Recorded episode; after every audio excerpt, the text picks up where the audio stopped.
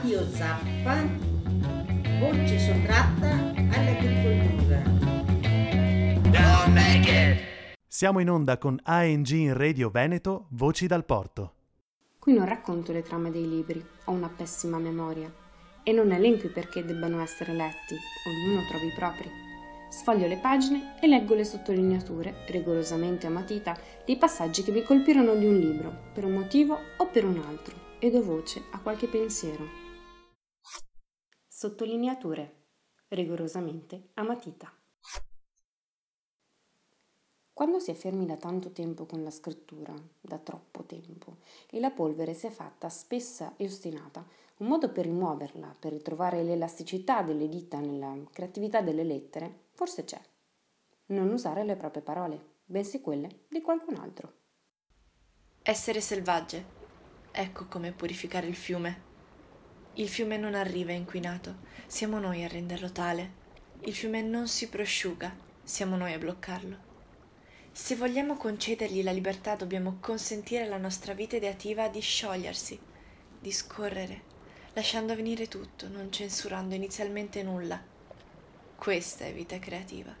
È un paradosso divino, è un processo assolutamente interiore.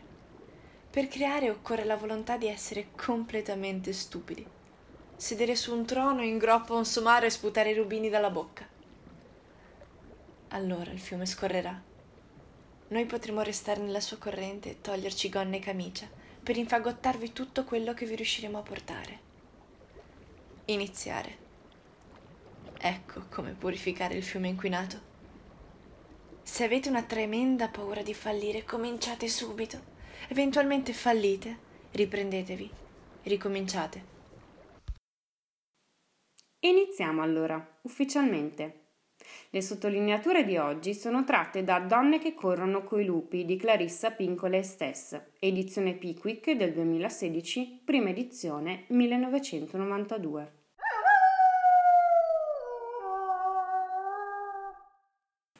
528 pagine più note e bibliografia di un libro che avrebbe potuto tranquillamente comporsi di 200 pagine e non sarebbe cambiato nulla, se non fosse la piacevolezza della lettura. È il pensiero che mi ha pervasa per l'intera durata della nostra relazione. Estenuante, che non passa mai, se non per alcuni punti in grado di colpire come dardi nella nebbia. Sarò sincera, non l'ho ancora conclusa la lettura in questo momento che sto scrivendo, in questo periodo in cui il tempo per letto e divano si è moltiplicato. Ma avete presente quei libri per i quali cerchi di impegnarti, ma le pagine che separano te dalla fine sembrano restare sempre le stesse? Il problema si acuisce se adattato al mio segno zodiacale. Sono un capricorno e per noi aprire e chiudere le cose, portare a casa il risultato è un imperativo morale. Meglio passare i dardi quindi. Iniziamo con la storia di Barba Blu. In breve, tanto per contestualizzare. Barba Blu era un ricco signorotto che riuscì a conquistare la mano della figlia più giovane di una dama. Tutti sanno che ci sono ombre dense nel suo passato, la giovane è infatti la settima moglie. Le precedenti sei scomparse tutte, una dopo l'altra. L'ascendenza della ricchezza però è potente e le nozze si celebrano comunque. Poco dopo Barba Blu parte per un viaggio d'affari e affida alla sposa il mazzo di chiavi che apre le porte del castello. Lei potrà accedervi a tutte, tranne a una, a cui corrisponde una chiave molto particolare. Durante l'assenza del marito, la giovane sposa, presa da un'indomabile curiosità, apre la porta proibita e scopre una realtà che non avrebbe mai voluto vedere. I corpi martoriati delle sei precedenti mogli, spogli e penzolanti da ganci metallici appesi al soffitto, il pavimento carminio di sangue. La chiave si sporca la fanciulla cerca di pulirla, ma da essa continua a sgorgare sangue. Barba Blu, di ritorno dal viaggio, si accorge della macchia di sangue e decide di uccidere la sposa. Ma le concede un momento per redimere la sua anima traditrice. tempo utile ai fratelli della ragazza per udire il suo urlo d'aiuto e salvarla assassinando Barba Blu.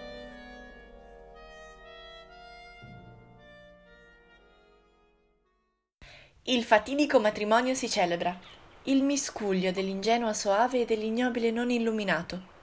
Quando Barba Blu parte per il suo viaggio, la giovane non si rende conto che, sebbene sia invitata a fare tutto quanto desidera, esclusa un'unica cosa, vive di meno e non di più.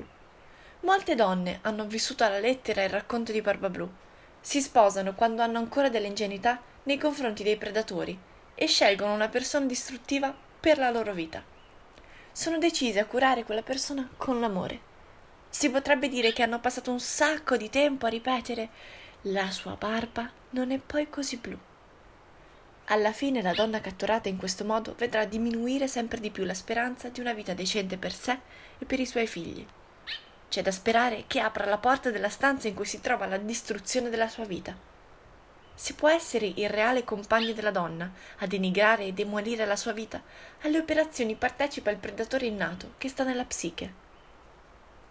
Finché una donna è costretta a credere di essere impotente o addestrata a non registrare a livello conscio quello che sa essere vero, gli impulsi e i doni femminili della sua psiche continueranno a essere soffocati. Quando lo spirito giovane sposa il predatore, la donna è catturata o confinata in un periodo della vita che avrebbe dovuto essere di felice dispiegamento. Invece di vivere liberamente, comincia a vivere falsamente la promessa ingannevole del predatore è che in qualche modo la donna diventerà regina, mentre in realtà si programma il suo assassinio. C'è un modo per uscirne, ma bisogna avere la chiave. Mi ha colpito in particolare una delle ultime frasi. Il predatore promette in modo ingannevole alla donna di diventare regina, invece le ha solo messo nelle mani il badile per scavare la sua stessa fossa insieme a lui. Il predatore è aggressivo per antonomasia. Caccia e sopravvive catturando e nutrendosi del prossimo e la violenza non è che una delle sue armi. Barba Blu sa benissimo che vietando alla giovane sposa l'accesso a una delle cento stanze del castello, la smania di conoscenza della donna avrebbe martellato il suo sonno come un picchio sul tronco. Avrebbe potuto tenere la chiave per sé, non sarebbe successo probabilmente nulla.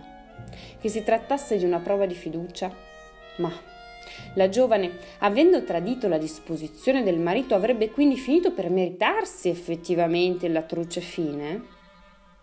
Ma dov'è l'amore in tutto questo? Dov'è? No, no, no, no. Barba Blu si è unito in matrimonio con l'obiettivo premeditato di porre fine all'esistenza di ogni sua compagna, iniziando con il rubarle la libertà, terminando per innalzarsi a un perverso Dio. Nel mito greco gli dei decretano che dei geni alati, le arpie, avrebbero punito il re Fineo. Tutto il cibo che gli veniva posto davanti, le arpie glielo rapivano e sporcavano con i loro escrementi ciò che non potevano portar via, sicché il povero re non poteva mai saziare la sua fame. Questo inquinamento può essere inteso in senso figurato, come una sfilza di complessi all'interno della psiche, la cui unica raison d'être è insozzare tutto, questa storia è ovviamente un teblon, ci fa rabbrividire, perché tutti abbiamo vissuto l'esperienza.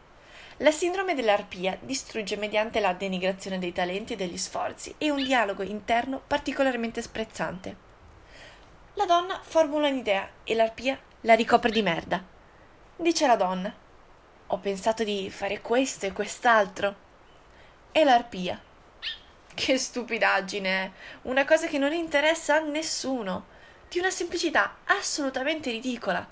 Tieni bene a mente le mie parole. Le tue idee sono stupide e la gente riderà. In realtà non hai proprio nulla da dire. Così parla l'arpia. L'annientamento fisico, la privazione della libertà e infine vedersi sbriciolare l'autostima in granelli di quel che sia stata. La cosa che mi piace di questo libro è che non cerca scuse, non offre giustificazioni cotte e mangiate, oltre che banali. Ma argomenta tutto secondo un metodo scientifico che si interseca bene con il folklore popolare e la magia che costituiscono i racconti parafrasati. Quante volte ci autosabotiamo, ancora prima che ci saboti qualcun altro. Quanto siamo paurose, superbe, anche nel sapere come andrà tristemente a finire la nostra idea, la nostra sfida, la nostra impresa. In primis quindi la responsabilità è nostra, poi possiamo indagare le motivazioni, l'educazione, la cultura, i traumi, le delusioni e via discorrendo. Ma libero arbitrio è quanto più dovrebbe distinguerci, elevarci nello spirito e nelle azioni. Un libero arbitrio sano che mortifichiamo con un dialogo interiore salmastro, che corrode, arrugginisce, inquina quel che potenzialmente siamo. La domanda che mi pongo è quanto il percorso di vita, gli accadimenti, le persone che scegliamo o che ci arrivano nel cerchio delle conoscenze ci possono frammentare o altresì impreziosire. Ma soprattutto, quanto la palla sta loro e quanto sta a noi, quali sono le percentuali. È un limite che ancora non comprendo e probabilmente non lo coglierò mai. Ma forse la differenza qui non la fa la responsabilità ma il coraggio, il coraggio di buttarsi sotto la doccia e lavarsi di dosso il senso di colpa.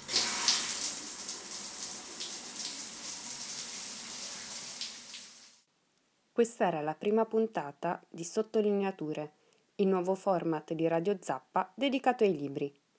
Un grazie a Matilde Rossato per aver prestato la sua bella voce. Io sono Giulia, noi ci risentiamo alla prossima puntata con Alessandro Baricco. Radio Zappa, voce sottratta all'agricoltura. Don't make it!